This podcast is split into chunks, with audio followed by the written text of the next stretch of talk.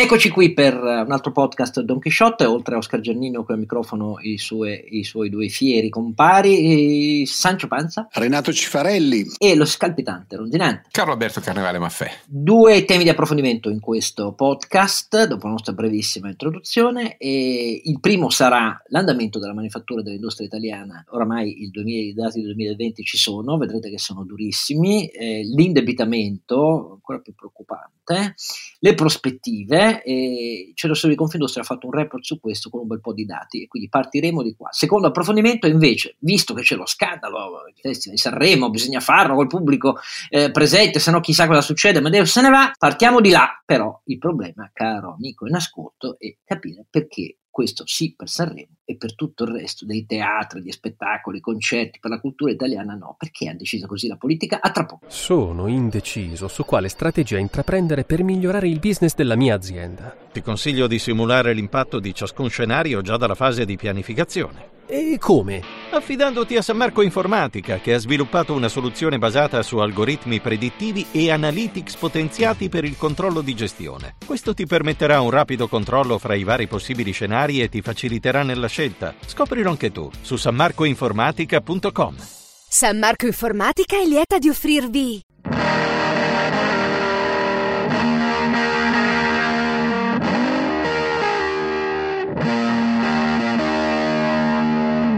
Eccoci qua, i tre compari di Don Chisciotte. C'è intanto un uh, esploratore per uh, la crisi di governo. Io non dico niente su questo, ma che impressione vi fa, Carlo Alberto? È che è difficile che mm, trovi le Indie orientali viaggiando verso occidente, se posso dire.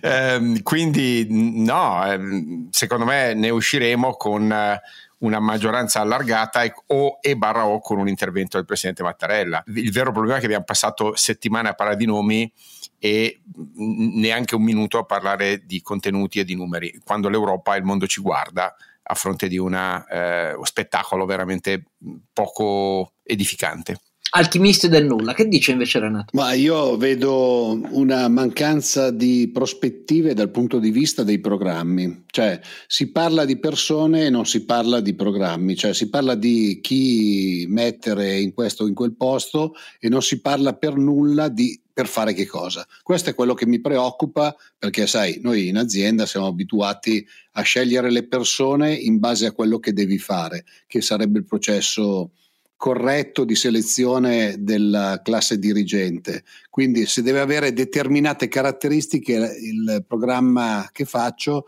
cerco una persona che abbia quelle caratteristiche. Del, resto, del resto, loro sono convinti che hanno fatto benissimo, che solo Renzi il matto e quindi sai, i Beh, sai, programmi servono a cioè, niente. Loro sono, sono devo, convinti che il loro PNRR dire, vale quello, abbiamo già detto cosa ne pensiamo. Però. Devo dirti, Oscar, che questa è una cosa che ho però rilevato un sacco di volte negli ambienti chiusi. Eh? Cioè, nell'ambiente chiuso sei talmente dentro e convinto di, che stai facendo il meglio che non ti accorgi di quello che c'è fuori. È uno dei motivi per cui io, per esempio, faccio un sacco di attività, anche questa, oltre a fare l'imprenditore, è proprio perché mi piace uscire perché se no sei in azienda, ti sembra che tutto vada bene, che stai facendo le cose migliori per l'azienda e poi invece metti il naso fuori e fuori c'è il Comunque, vedano loro, io penso che senza persone serie, autorevoli, competenti in alcuni dossier fondamentali, il PNRR, la sua governance, la politica economica di bilancio, la politica sanitaria, la pandemia, l'effetto ai nostri partner europei, al mercato e agli italiani sfiduciati non lo diamo. Però questa è la mia opinione personale eh, che vale niente. E nel frattempo, tra poche settimane va e viene anche il nodo di MPS. Eh, esatto, a, a c'è un accenno da fare sulle banche importante perché ci sono cambi al vertice, a Unicredito è arrivato eh, Andrea Orcel, a BNL c'è un cambio ventennale di gestione dopo che Abete lascia il posto a Munari e a, e a Elena Goitini e appunto e poi c'è è una donna, è una donna finalmente, sì, meno male. Eh, ma l'altro elemento importante è che eh, in MPS è buio pesto ancora ed è drammatico essere dopo anni ancora, mm, 2 miliardi pesto. e mezzo di ricapitalizzazione se resta lì eh, anche le decisioni prese non dicono come si fa l'aumento del capitale, chi lo fa, chi lo fa. E dopodiché mi pare che fondazioni e fondi di investimento su Parendalo Unicredit non siano, grazie al cielo, molto convinti. Vedremo, vedremo. perché la, la, cosa più facile è che questi abbiano in testa che si dice la Commissione europea dateci altro tempo, però eh, questa è l'Italia. Va bene, allora andiamo ai due approfondimenti, eh, cominciando da come sta l'industria, la manifattura italiana e che cosa serve subito se solo fossimo un paese convivente, capace di ragionare e decidere. A tra poco!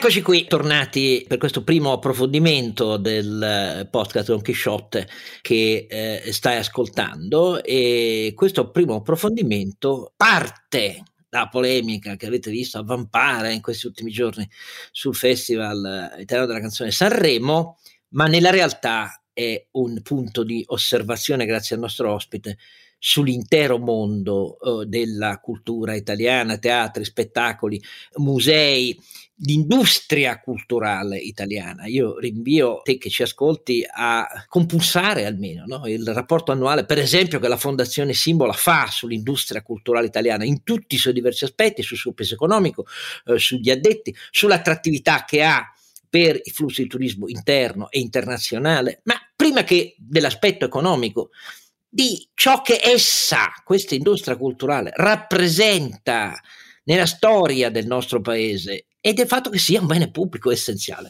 Parliamo di questo partendo da Sanremo, sono con me naturalmente, li abbiamo già presentati prima, ma ridiamo la loro voce. Ronzinante. Carlo Alberto Carnevale Maffè, buongiorno caro ascoltatore. E eh, Sancio Panza. Renato Cifarelli. Allora, ma il nostro ospite per iniziare a parlare di Sanremo, ma in realtà della questione più ampia, un po' trascurata dalla politica e uso un'espressione perifrastica, è il presidente di Cultura Italia. Cultura Italia è una fondazione, via del riconoscimento come ONG dalle Nazioni Unite, che ha visto esattamente in questo quest'ultimo anno di pandemia, 11 mesi, fiorire i suoi eh, aderenti. Perché? Perché la trasversalità di tutti coloro che lavorano nell'industria culturale italiana ha trovato la necessità di una piattaforma comune per confrontarsi, far sentire la propria voce, al di là dei ristorini a cui ha pensato il ministro Franceschini, per trovare nella scissa, nell'ordinata delle matrici di importanza dei settori che sono stati messi al centro delle riflessioni sulle chiusure, sulle sanificazioni, sulle modalità per rendere accessibile eh, la ripresa delle produzioni e il, del distribu- della distribuzione e del consumo, questo settore sembra fare eccezione, tranne che in questi giorni scopriamo che per il Festival di Sanremo, fondamentale come tutti sanno, ma io ve lo ricordo, per il bilancio annuale della RAI, perché di questo eh, si tratta, allora per quello si sprega sprecano le attenzioni politiche, istituzionali, Amadeus dice senza pubblico o almeno senza figuranti, io me ne vado e così via. E su questo tutti dicono è giusto riconoscerlo, è giusto, è giusto per Sanremo e tutto il resto, ma partiamo da questo. Il presidente di Cultura Italia è con noi, Angelo Argento, io lo ringrazio per tutto quello che fa e ha fatto insieme alle migliaia di persone, oltre 3.000 eh, aderenti di Cultura Italia. Grazie di essere con noi Angelo. Grazie Don Chisciotte, grazie a Ronzinante, grazie anche a Sancio Panza. Io qua mi, ovviamente in questo questo contesto non posso che ergermi ad araldo in qualche modo di Dulcinea, del Toboso, che vorrei identificare con, eh, ovviamente in maniera assolutamente aulica, con la cultura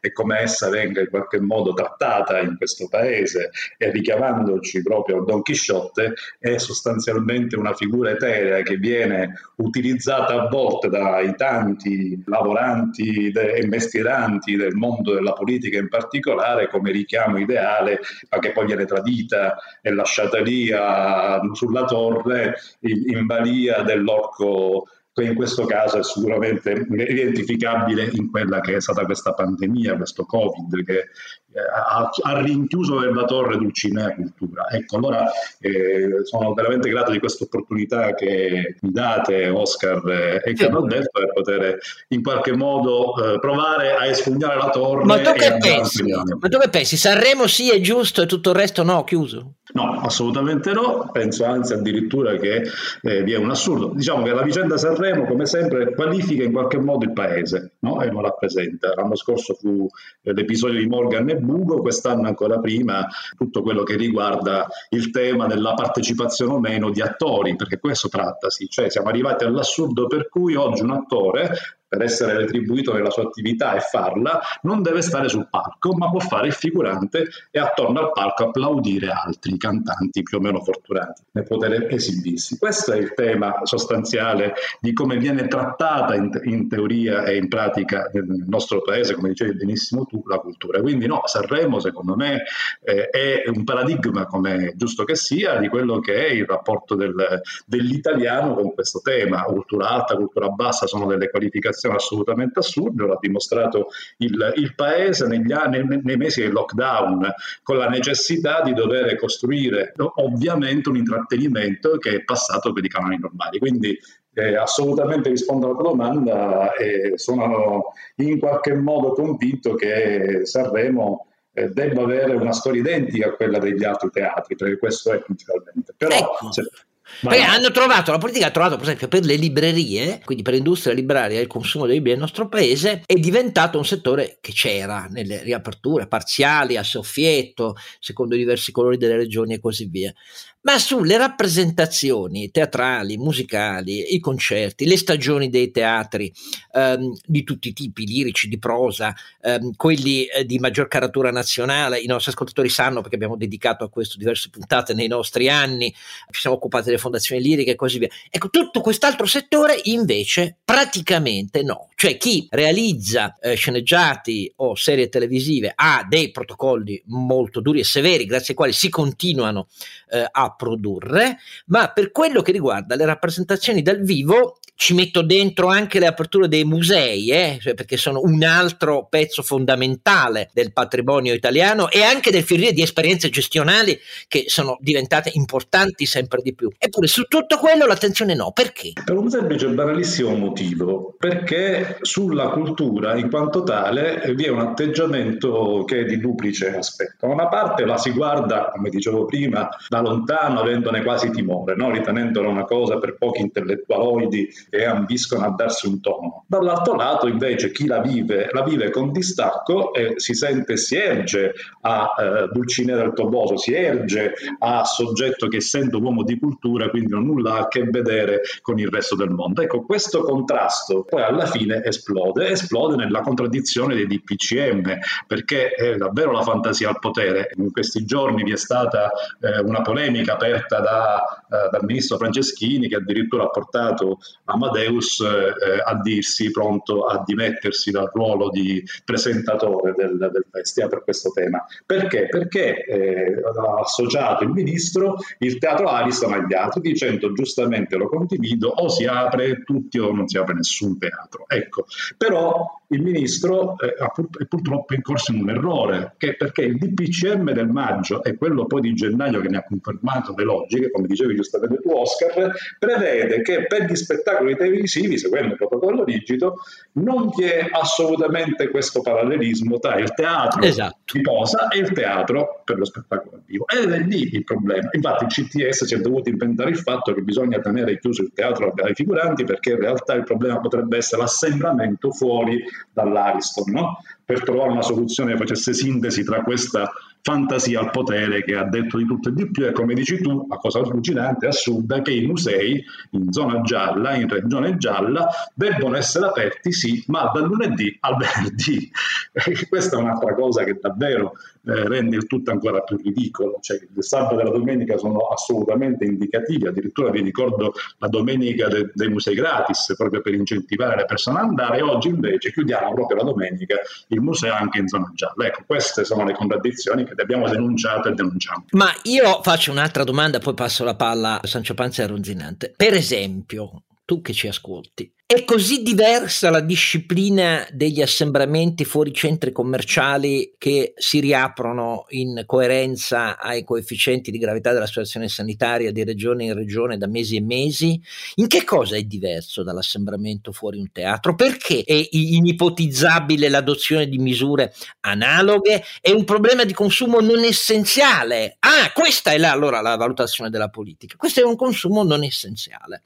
Chiunque ci lavori sa da 11 mesi che sta in un settore non essenziale e quindi, cari italiani, ci va bene così? A me non va bene così. Questo io non lo capisco, per, per me è una questione di, di, fondo, forse sono un accanito consumatore di eventi culturali, spettacoli, teatro, cioè, ma non è questo, il problema è che la politica decide che gli assembramenti fuori da tutto ciò che è aperto sono disciplinati e bisogna essere rigorosi, lì non si affronta neanche il tema. Ecco, questa è un po' la riflessione. Che dice Carlo Alberto? Io, io voglio sentire Angelo su un punto eh, che è di natura economica, caro Oscar. Allora, il bene che noi chiamiamo cultura ha eh, tuttora un, un, grande dibattito. Okay? È un bene privato o un bene pubblico? È un, una merce da consumare e se se ne consuma troppo poca, allora bisogna incentivarne il consumo? Ipotesi 1. Oppure è un collante della democrazia, è sintassi che tiene insieme una comunità civile e allora è prioritaria e non è certamente quello che hai appena detto, caro Oscar, cioè un bene voluttuario, un, un bene non indispensabile. Allora io devo chiedere però, però, guarda che il pregresso della normativa, ti faccio l'esempio appunto della distribuzione libraria, lì sono entrati addirittura nel prezzo e nella formulazione degli sconti massimi a tutela delle, dei punti piccoli distributivi, quindi vuol dire che la politica lo considera un bene pubblico, poi io non sono d'accordo, ma questo è un altro paio di maniche, però sul bene pubblico sì, e allora perché nella pandemia no? Eh, che ci dice? Eh, eh, appunto, è questo il problema, cioè perché questa schizofrenia di considerazione e, ed è un paragone che vorrei fare proprio col tema della salute. No? Gli americani lo considerano un bene privato, un, un bene da comprare, ok? In Europa lo consideriamo un bene pubblico, un bene da garantire, in quanto, e, e dopo la pandemia direi che questa evidenza di, di, di, di differenze di eh, concezione è emersa con chiarezza. Allora, nel paragone proprio tra cultura e salute, tra bene pubblico e bene privato, tra merce e collante, caro Angelo, che commento ci puoi fare? Ma molto semplicemente è quello che dicevo prima, quella discrasia tra l'uomo che fa cultura e l'uomo che invece ne gode o ne attinge in qualche modo. No? E sostanzialmente, adesso faccio un ragionamento da giurista, che su questi temi a qualche anno l'ha speso. Allora, hai detto bene tu, eh, anche Oscar devo dire, eh, rispetto al parallelismo con la salute. È vero, per noi, per la nostra Costituzione, lo dice la Costituzione, il bene culturale in quanto tale, e quindi la cultura nella sua estensione, è un bene pubblico. Per cui l'ordinamento giuridico italiano non solo lo deve, come dice appunto il codice dei beni culturali, e richiamandosi all'articolo della Costituzione che lo cita, l'articolo 9 in particolare, un bene da tutelare, ma addirittura aggiunge lo deve valorizzare.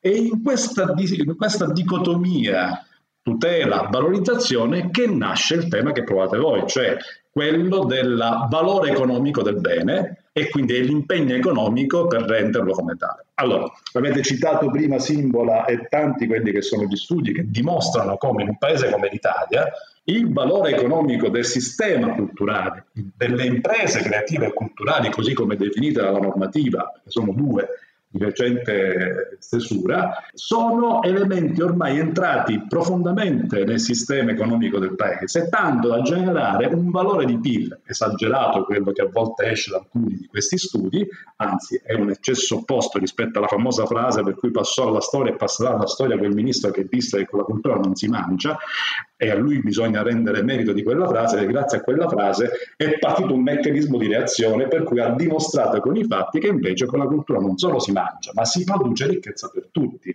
Ora la si considera per quello che è, c'è un sistema di imprese culturali e creative che danno valore non solo alla cultura in quanto tale, ma diventano un volano della crescita economica e occupazionale del nostro paese. Allora, e chiudo, il tema non è se la cultura è un bene pubblico o un bene privato, perché questo ovviamente giuridicamente è ascrivibile solo e esclusivamente a chi lo gestisce, lo è se il patrimonio che viene gestito è di proprietà del, del pubblico, lo è invece come un teatro privato se è invece di proprietà dell'attività. Il tema è l'esercizio dell'attività in quanto tale, e cioè ciò che fa il pubblico e ciò che fa il privato per alimentare il sistema culturale. È lì la sostanza. Allora, e ritorno ad Oscar.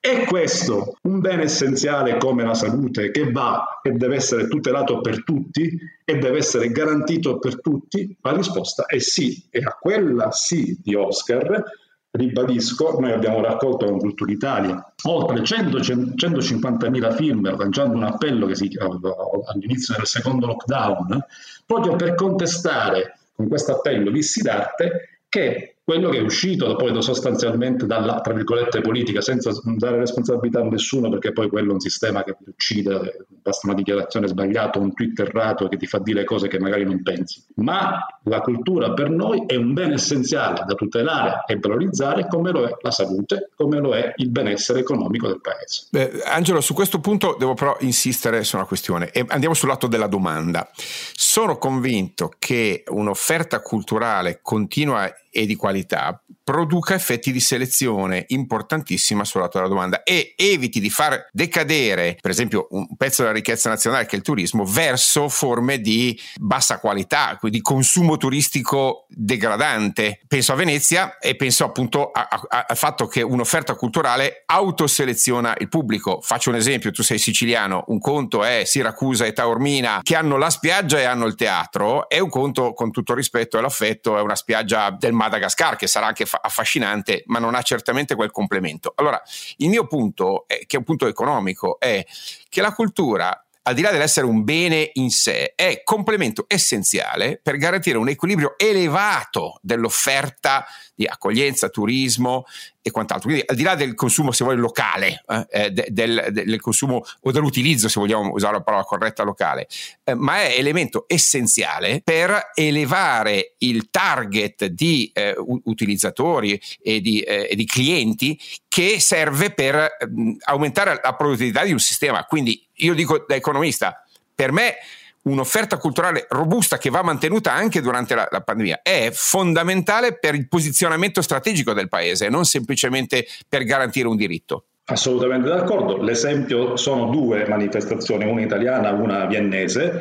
La prima della Scala è il concerto di Capodanno a Vienna. Il concerto di Capodanno a Vienna, come sapete benissimo, è già prevenduto da dieci anni e vi è una corsa ad acquistare il biglietto per stare in presenza quel giorno lì, con tutto quello che significa nella selezione anche di un turismo di qualità elevata rispetto alla presenza in quel giorno, in quel luogo, in quell'ora. Lo stesso avviene il 7 dicembre a Milano, lo stesso avviene in tutto il mondo, dove, come dici tu, la cultura è un elemento ovviamente di cernita, di selezione in alto, se viene utilizzata bene, o anche in basso. Stessa Venezia fu quella del concerto del famosissimo Pink Floyd, no?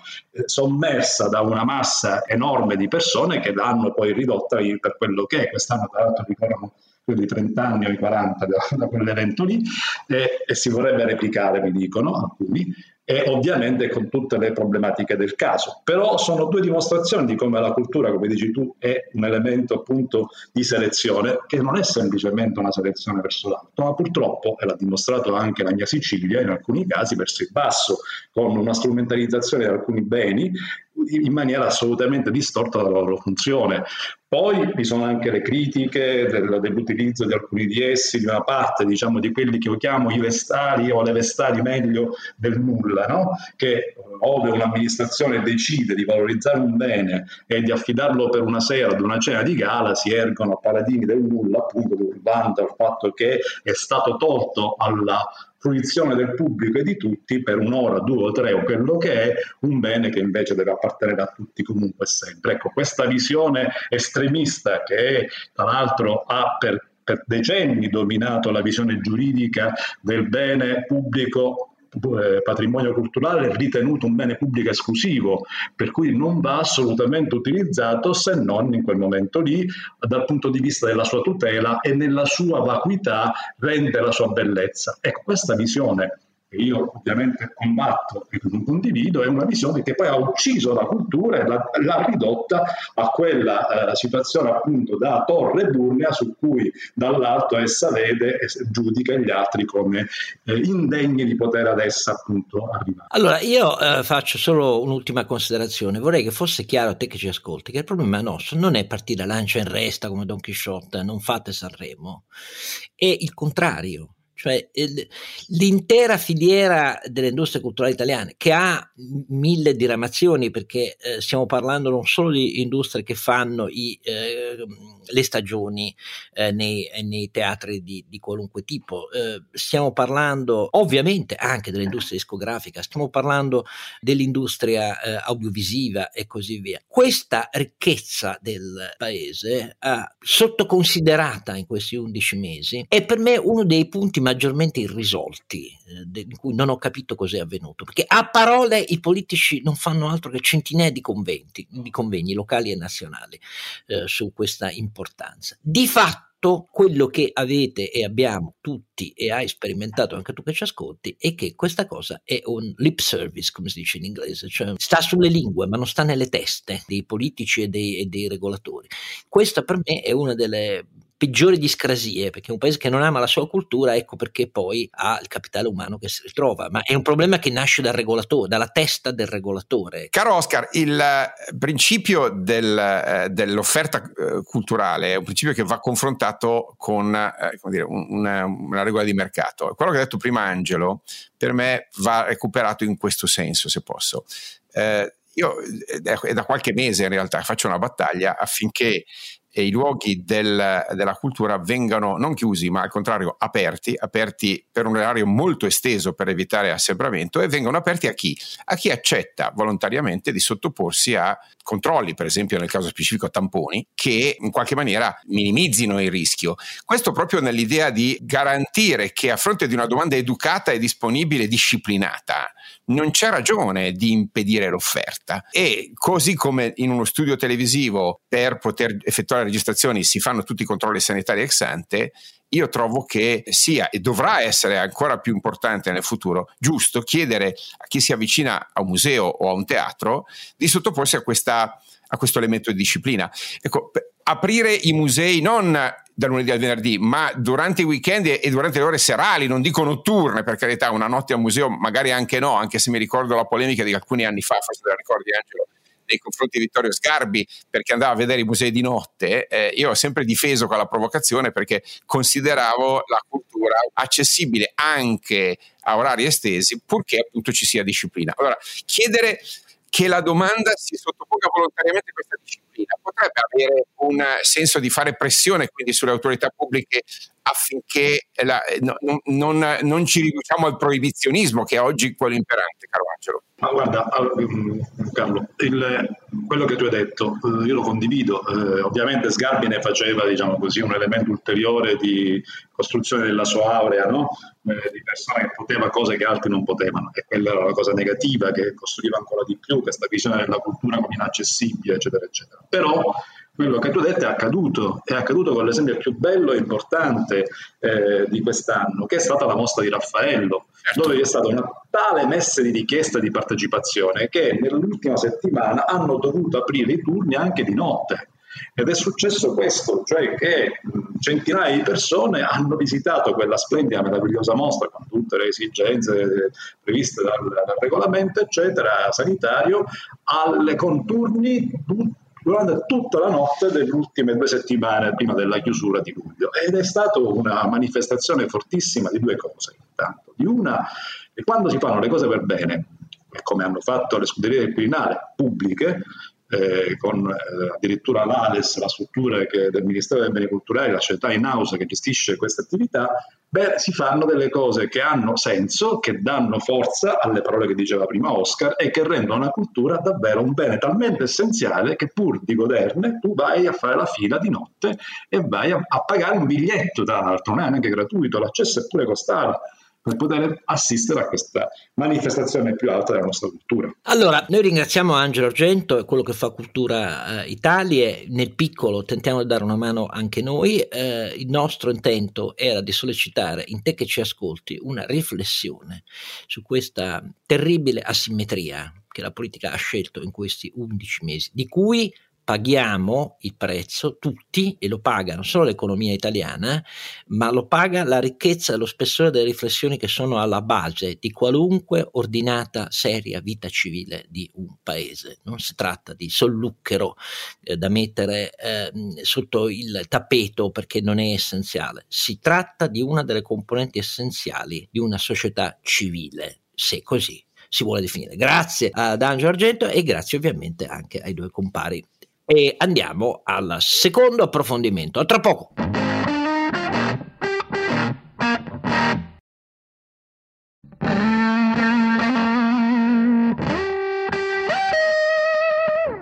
Eccoci qua, dopo l'introduzione, i compari eh, di Don Quixote, sempre Oscar Giannino, con i suoi due compari Sancio Panza, Renato Cifarelli e il nostro professor Ronzinante. Carlo Alberto Carnevale Maffè. Allora, ehm, in questo primo approfondimento approfittiamo del fatto che il Centro Studi di Confindustria ha aggiornato gli andamenti dei settori dell'industria e della manifattura italiana. Eh, siamo all'inizio di gennaio, non ci sono ancora i dati definitivi eh, del 2020, ma ci sono quelli dei primi 11 mesi, quindi insomma, parole povere eh, c'è oramai ciò su cui lavorare e far riflettere ovviamente i decisori politici. E c'è un quadro che esce che abbiamo deciso di approfondire perché secondo me si parla di crisi, si riduce tutto alla cifra del PIL e intanto vedrete la sorpresa tra la stima di perdita del PIL italiano eh, nel 2020 e come ha chiuso invece il Francia e Germania. Ma detto tutto questo, quello che è importante avere sempre bene in mente è quanto la crisi abbia colpito in maniera asimmetrica i diversi settori, uno, e c'è, ci sono tutte le cifre di questo, quanto pesante sia stata comunque la perdita dell'industria della manifattura italiana, almeno nei primi 11 mesi, quanto è peggiorata, attenzione, questa è una questione possibile tecnica, ma non lo è per niente, la situazione di Vitoria delle imprese italiane, che qui distinguendo industria, manifattura, servizi, e vedrete che è peggiorata molto anche per via della strada che è stata intrapresa dal decisore politico, cioè quella di dare aiuti debitando le imprese. E vedrete che facendo il calcolo preciso di quanti anni di cash flow e eh, non di utili delle imprese era necessario impegnare prima per liberarsi del debito nell'industria, nella manifattura dei servizi e quanto invece alla fine del 2020 quella cifra in termini di anni di cash flow si è moltiplicata, ecco questo dà l'idea delle difficoltà, perché adesso le imprese devono investire per ripartire se tu hai impegnate annualità intere del tuo cash flow solo per ripagare il debito e i suoi oneri, beh, bel problema. E questo è un aspetto non secondario, perché anche su questo il decisore politico dovrebbe mettere la mano sulla coscienza e fare alcune cose, vedremo quali, ma sono molto molto molto importanti. Quindi, siccome c'è... A meno che non facciamo il debito revolving, eh, Oscar, come lo Stato, il debito che non lo rimborsa mai. Eh, su questo io che seguo con certa attenzione quello che sta maturando all'interno del quadro, perché qui stiamo parlando sul debito, lo vedremo, approfondiremo, ma sono misure che rientrano eh, in quello che si chiama temporary framework, cioè la sospensione a tempo del divieto di aiuti di Stato, che è stata assunta dalla Commissione europea, dall'Europa, eh, nel corso di pandemia. E quindi le modalità di questo debito, ripeto, sia pur con garanzia statale, in percentuali diverse, ma devono essere fatte senza aggirare i criteri di mercato. Però detto questo, scopriremo che bisogna prendere decisioni, cioè o si moltiplica la duration di quel debito per consentire alle imprese di spalmarselo in più annualità, il suo ammortamento e la restituzione, oppure quella che tu chiami la conversion potrebbe essere un'ipotesi, sia quella del grant, ma lo Stato ci perde i soldi a quel punto, si diventano sovvenzioni, e anche qui però la Commissione europea deve dire non può fartela fare senza che dica sì, Oppure c'è anche un'altra modalità, secondo il codice civile, questo lo scopriremo più avanti. Però insomma, intanto ringraziamo chi ha lavorato a questo report così eh, dettagliato, lo fanno abitualmente, e che ha deciso di spendere un po' di tempo con noi per insegnare a te che ci ascolti quello che nei numeri si vede. Infatti è con noi Alessandro Fontana, eh, del Centro Studi eh, di Confindustria. Grazie di essere qui. Buonasera. Allora, po- posso chiedere di cominciare proprio da questo dato eh, su come si è chiuso il PIL pensiamo solo ai due paesi flagship dell'Europa, cioè noi, Francia e Germania, perché il dato di Francia e Germania è un po' a sorpresa rispetto al nostro, o no? Ma in realtà, dunque, diciamo questo, che per ora questo il, la chiusura la intendiamo, quando parliamo di chiusura parliamo del quarto trimestre del 2020 e sicuramente noi avevamo delle aspettative di una perdita in Francia intorno al 3-3,5% sul, sul quarto trimestre e invece si è chiuso a un meno 1,3 che è un, un dato nettamente positivo. Anche in Germania avevamo delle aspettative negative meno negative di quelle che avevamo per la Francia, ma non ci aspettavamo addirittura un più 0,1% di crescita nel quarto trimestre. Il nostro dato sul quarto esce martedì e a questo punto anche noi che ci aspettavamo eh, diciamo, noi, ci, noi ci aspettavamo intorno al meno 3 sull'Italia, credo che a questo punto sarà andato invece nettamente migliore.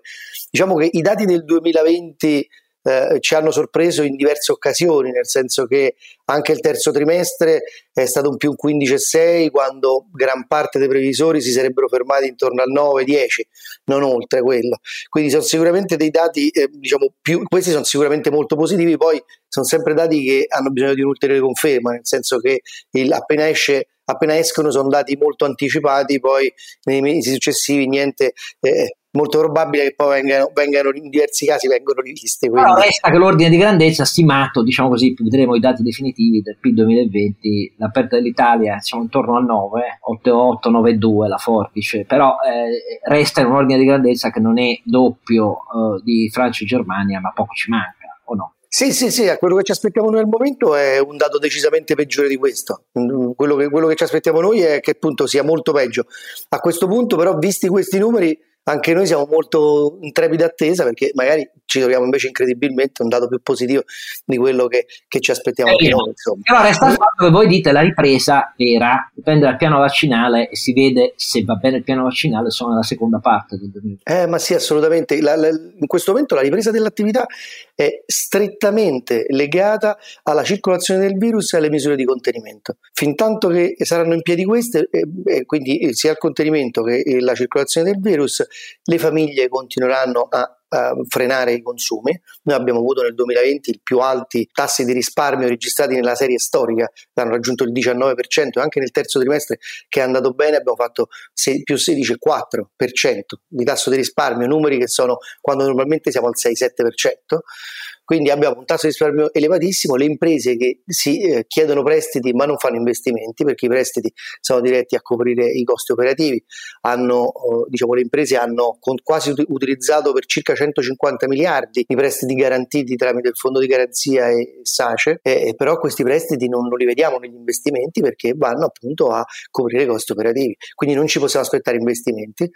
L'export, l'export eh, adesso è andato male a ottobre, ripreso a novembre, è andato andato bene, abbastanza bene nei mesi precedenti, ma dipende anche lì dalle, dai, da alcuni paesi. A macchia di leopardo abbiamo sull'Europa ancora molto debole, poi abbiamo, tranne la Germania che... Eh, diciamo, seguiamo l'export extra UE della Germania, abbiamo che va bene in altri paesi, come ad esempio la, la Cina, eh, però è comunque sia una, molto molto molto molto debole, molto, vari, molto volatile, insomma, sia per settori, quindi per beni, sia per paesi.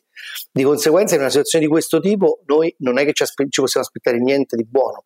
Quello che ci aspettiamo di buono è l'efficacia della campagna vaccinale, oppure che comunque si riduca la circolazione del virus. Quando noi diciamo che eh, ci aspettiamo da marzo la ripresa, forse da marzo, è perché? Perché se la circolazione del virus va scemando, probabilmente eh, pian piano recupererà l'attività e allora a quel punto nel terzo trimestre, quindi dalla metà della seconda metà dell'anno, possiamo cominciarci ad aspettare veramente una, un bel rimbalzo e quindi una, una, una buona ripresa. Le premesse eh, in termini macro ci sono, cioè sono, i livelli dei depositi bancari sono molto elevati, il tasso di risparmio è eh, molto, troppo elevato e questo è proprio per, anche per la difficoltà oggettiva di spenderli i soldi e quindi ci aspettiamo che se dovesse funzionare tutto eh, da, dalla seconda metà dell'anno potrebbe eh, riprendere, eh, cioè, la ripresa potrebbe prendere un po' di slancio. Alessandro, una cosa che io sto vedendo da dentro nell'industria che mi stanno segnalando in moltissimi, eh, c'è una fortissima tensione intanto sui noli con la, con la, Cina e tutto il Far East che sono praticamente diventati 10-12 volte quelli di prima e poi ci sono anche delle tensioni sulle materie prime. Eh, voi avete avuto modo di analizzare queste cose all'interno della vostra indagine rapida oppure ancora non sono emerse? No, ancora queste nei numeri non le vediamo, ma devo dire la verità che stavo, eh, ho fatto, ho, sono stato in collegamento al Consiglio generale degli imprenditori di Mantova la scorsa settimana e oh, mi hanno sottoposto, mi hanno posto esattamente la stessa questione. Ora purtroppo noi nei numeri queste cose ancora non le riusciamo a vedere, però mi hanno detto esattamente le stesse cose, quindi che anche loro eh, hanno vedono delle difficoltà sia sulle materie prime che, che, che nei, nei, rapporti con, con, la Cina. Tra l'altro loro mi ponevano anche una questione di, di eh, risorse per il credito all'esportazione che potrebbero essere in via di esaurimento. Quindi cioè, sono, vedo che questi temi sono abbastanza ricorrenti, ma evidentemente noi ancora non, non troviamo niente di tutto ciò. Noi, per noi no, ancora... Questa cosa qua potrebbe essere, cioè ci sono queste tensioni fortissime sul, sulla supply chain internazionale che stanno impedendo, eh, abbiamo avuto già diversi, diversi segnali, anche per esempio quello dei chip, che provocherà una riduzione della produzione auto in Europa per la mancanza di chip, ma non, non, colpisce solo l'auto perché ormai i chip li abbiamo dovunque e ci sono delle fortissime tensioni sulle supply chain e questo secondo me potrebbe ancora di più fermare un po' quella poca ripresa che potrebbe esserci nei prossimi mesi. È una cosa che personalmente eh, da imprenditore mi preoccupa abbastanza, anche perché poi alla fine sulla supply chain molto spesso, tornando indietro nella supply chain, appunto molto del sourcing eh, di, di, diciamo originale è Cina, anche se poi io come molte aziende come me, per esempio, comprano prettamente in Italia. La Germania e questi altri paesi hanno segnalato cose di questo genere dal vostro osservatorio?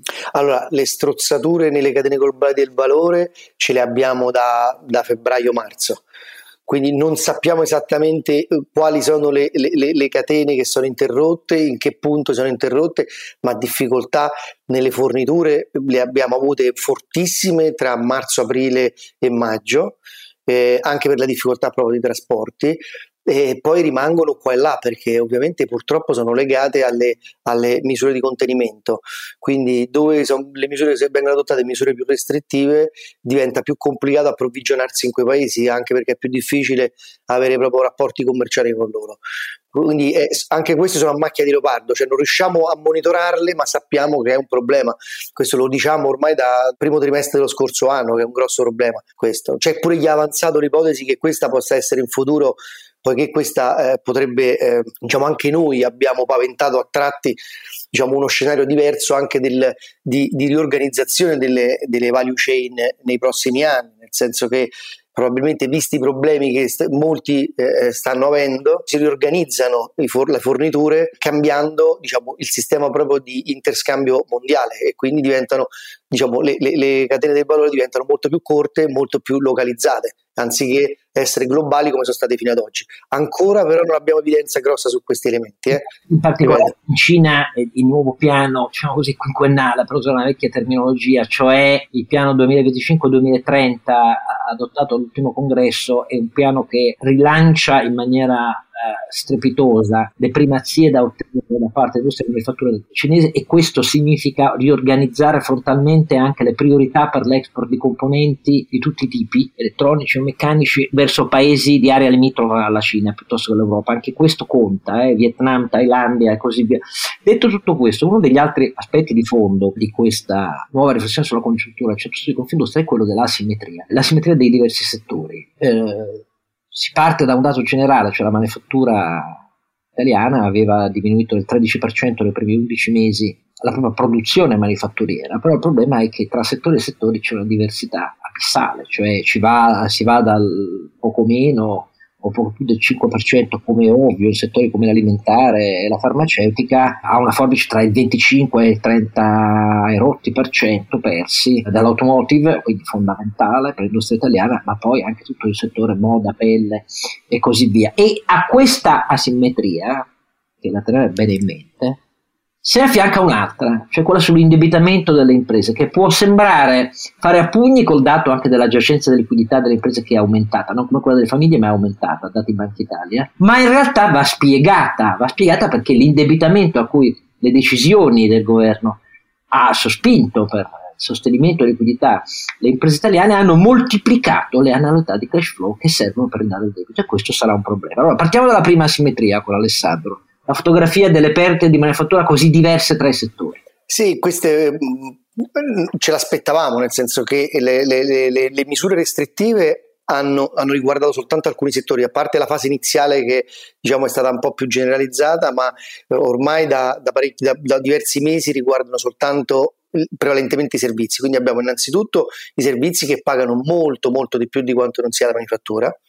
Nell'ambito dei servizi poi ovviamente eh, la distinzione tra beni, consumo di beni durevoli e beni essenziali è, è, evidente, nel senso che gli unici consumi che, ben, consumi che tengono sono quelli su beni essenziali, quindi abbiamo farmaceutici, eh, farmaceutico, alimentare, questi sono settori che tengono, mentre invece tutta la parte che è più diciamo rinviabile e quindi quello che riguarda la filiera della moda, eh, l'automotive, quindi tessile, abbigliamento, pelle, sono settori che questi stanno pagando un prezzo notevole e tra l'altro sono settori che eh, non sono neanche stati formalmente chiusi, quindi eh, lo pagano doppiamente nel senso che hanno potuto oh, godere, diciamo, usufruire dei ristori anche del, de, de, de, da quelli messi in piedi dal governo in misura decisamente inferiore a quello di, di, cui hanno potuto usufruire i servizi che invece sono stati chiusi. Quindi eh, c'è un obiettivo problema proprio di di asimmetria tra settori e qui è, insomma, è una questione che dovremmo tener conto perché altrimenti rischiamo che alcuni, alcuni interi comparti li vedremo sparire se continua ancora uh, così la situazione cioè se, Beh, se certo per... vedere sparire la moda in Italia sarebbe abbastanza Follia. difficile no. e grave insomma l'automobile in termini di valore aggiunto eh.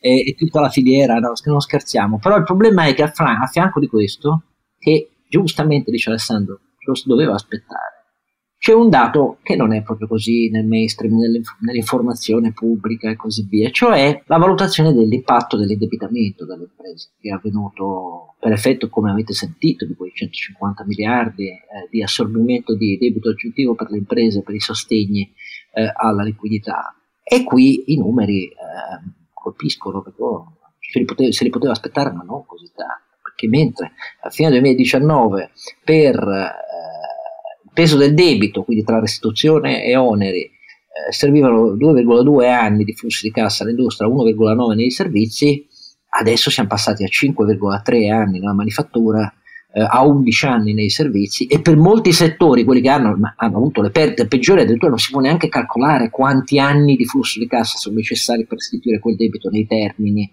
eh, che sono stati stabiliti dal governo italiano e quindi significa che quei settori che sono quelli più colpiti, che più dovrebbero investire, eccetera, eccetera, i margini per investire non li avranno, Alessandro. O sbaglio io? Eh, purtroppo non, no, non sbaglio affatto. Eh, il problema vero è proprio questo: che rischiamo noi le, le due grosse zavorre che abbiamo di qui, anche finita l'emergenza eh, sanitaria. Quindi, una volta che eh, diciamo, si riprende, riprende slancio la, la, l'attività economica, proprio, proprio riguarda una il debito e l'altra la questione occupazionale.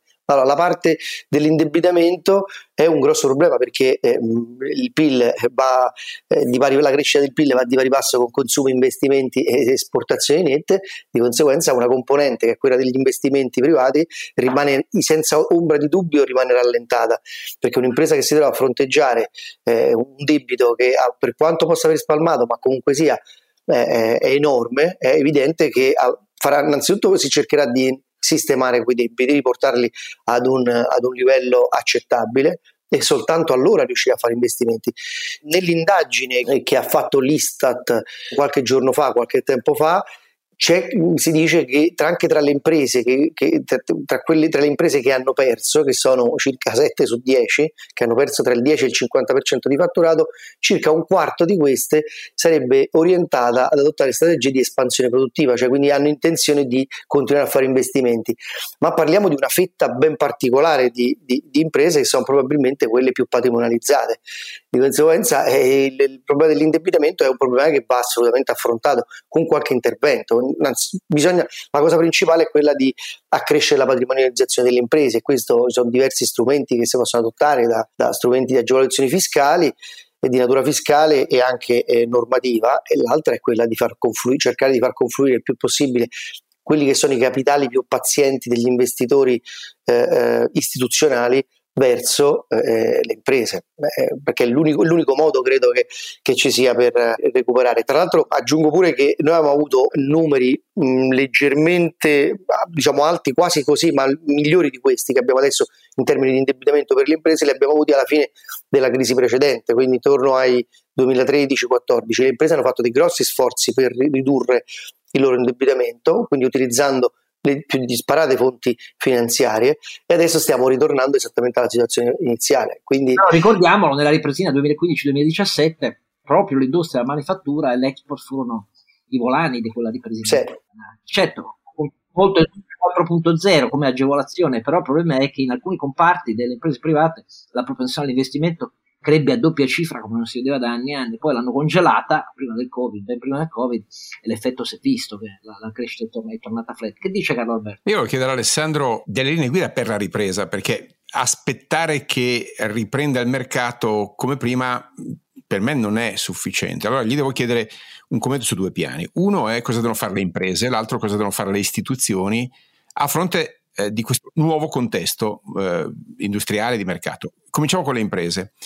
Eh, il modo per affrontare questo nuovo contesto di mercato per me è cambiare i processi a valle, in particolare processi di vendita, penso alla cancellazione di migliaia di eh, fiere e occasioni di incontro con i mercati e quindi alla sostituzione delle tradizionali modalità con cui un'azienda si confronta con il mercato. E dal punto di vista invece strutturale, una fortissima ricapitalizzazione. A fronte di un eccesso di debito e a fronte di cash flow deboli, eh, non c'è alternativa che investire sull'equity.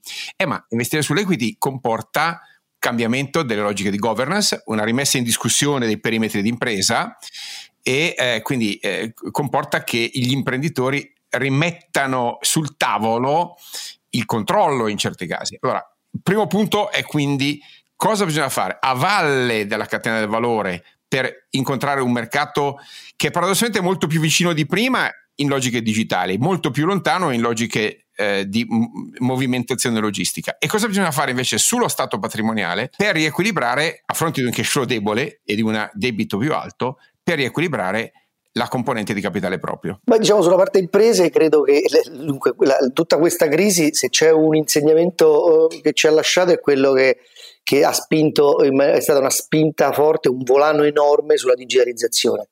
Quindi il primo punto è che ormai è, di, è una necessità assoluta, un'assoluta necessità per la sopravvivenza stessa dell'impresa la trasformazione digitale. Questo significa che probabilmente una grossa selezione anche tra le imprese che riusciranno a rimanere e quelle che non ce la faranno sarà basata proprio su questo, cioè su quanto i processi interni e anche eh, l'integrazione dei processi è digitalizzata. Quindi questo se vuoi, è il primo elemento. L'altro elemento che vedo io come eh, diciamo, possibile via d'uscita credo sia pensare all'aggregazione di impresa. Noi abbiamo un'impresa già di per sé stessa che diciamo, una, una ampia fetta di piccole e medie, abbiamo quindi un problema di crescita dimensionale delle imprese. Temo che eh, nei prossimi anni assisteremo a una forte integrazione che sarà un'integrazione, potrebbe essere un'integrazione di filiera o addirittura anche un'integrazione su mercati diversi, quindi su, su diverse filiere. Quindi io credo che questo sarà l'altro elemento che eh, nei, prossimi, nei prossimi, anni diciamo, sarà abbastanza cruciale. In questa fase, secondo me prossima, cioè nei prossimi mesi, io mi aspetto delle grosse riorganizzazioni aziendali, quindi questo la, il primo, primo, primo elemento credo sia questo e successivamente una volta che uno ha preso forza, a quel punto eh, va ad integrarsi. Eh, invece la seconda domanda riguarda gli aspetti istituzionali eh, e qui bisogna parlare di fisco, bisogna parlare di, eh, diciamo, di banche e bisogna parlare di, di rapporto fra eh, normativa e, e industria. Allora, intanto sull'ultimo punto la rivoluzione green non è più rimandabile, se l'Europa mette un 40% dei, del suo recovery plan sul green spiazza radicalmente, se non subito entro 3-5 anni tantissimi elementi di, di, settore industriale. Oggi non è nemmeno più pensabile una sostenibilità finanziaria che non includa la sostenibilità ambientale e questo ulteriormente assorbirà capitale e competenze, lo ricordo Alessandro. Quindi primo punto, eh, non è neutro il eh, ripristino del contesto normativo perché il recovery plan cambia le condizioni in cui si può operare nell'industria. Secondo punto, fiscale. L'Europa ci chiede da decenni di spostare l'impatto fiscale dal lavoro e, e, dagli investimenti alle rendite e ai consumi. Questa è un'altra cosa su cui bisogna assolutamente fare chiarezza perché mi ha fatto l'esatto contrario in questi anni.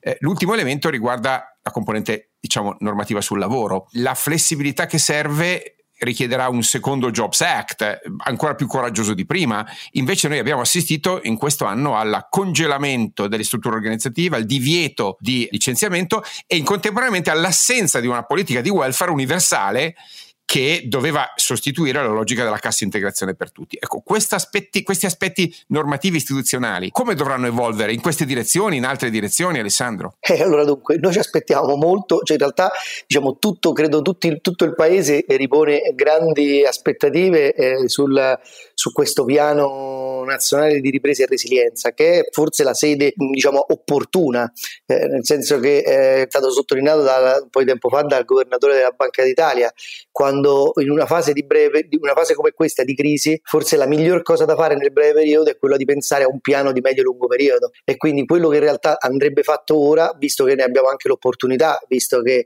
eh, riceveremo, un, diciamo, sarebbe, dovrebbero essere assegnate all'Italia diverse risorse eh, europee, quindi sarebbe elaborare un piano serio su questo fronte. Eh, noi per quanto riguarda, diciamo, sicuramente i due driver della crescita per i prossimi anni saranno sicuramente quello della sostenibilità ambientale e della digitalizzazione.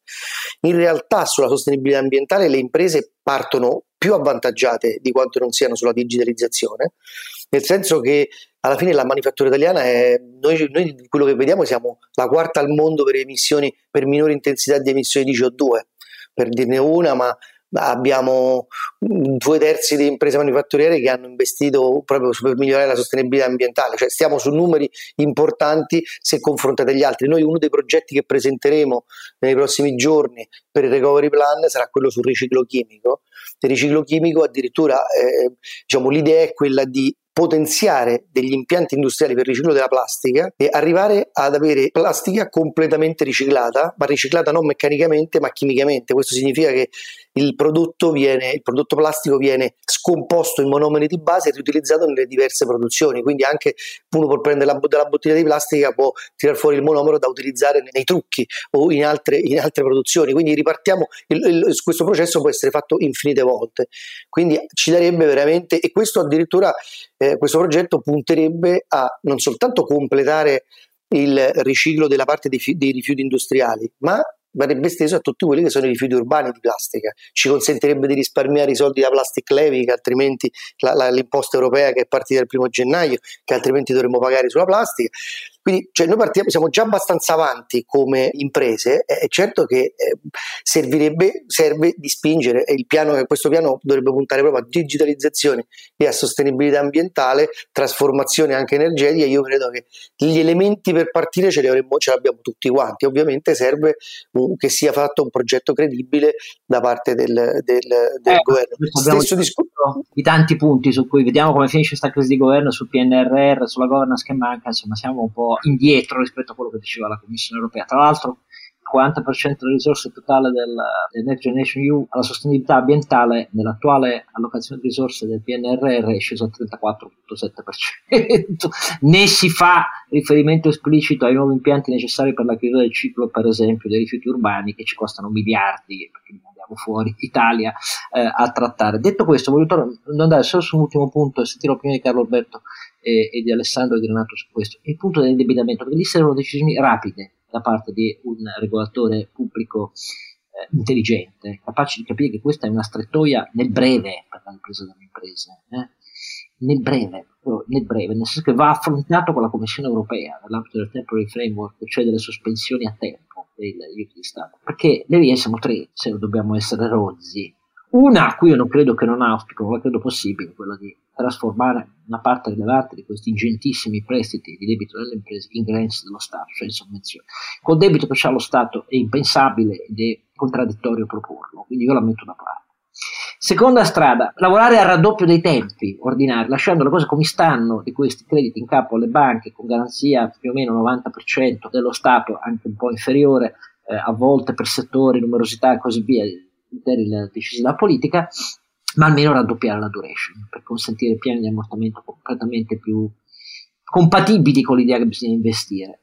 La terza strada, questa di la verità, da quello che so io, la Commissione europea che sta mettendo mano, sta trattando con diversi governi già disponibile, è possibile sul nostro codice civile, è quella di seguire la strada facendo decidere alle imprese, non alla politica, tutte le imprese che non sono in condizioni, con, i loro flussi di cassa, abbiamo visto, eh, di poter mettere in conto, se non a costo di investire gli oneri gli interessi e poi la restrizione di quel debito, loro possono decidere di trasformarli eh, in uno strumento ibrido di capitale, cioè chiedere allo Stato eh, che sia, diventi un credito privilegiato dello Stato senza diritti di governance delle imprese e a quel punto le banche cedono eh, almeno il 90%, quello garantito dallo Stato, all'attivo del libro mastro dello Stato eh, l'equivalente, le banche si liberano. I, l'impresa, se fa questa scelta, ripeto, senza diritti di governance, perché così è previsto, è uno strumento ibrido partecipativo nel nostro codice civile,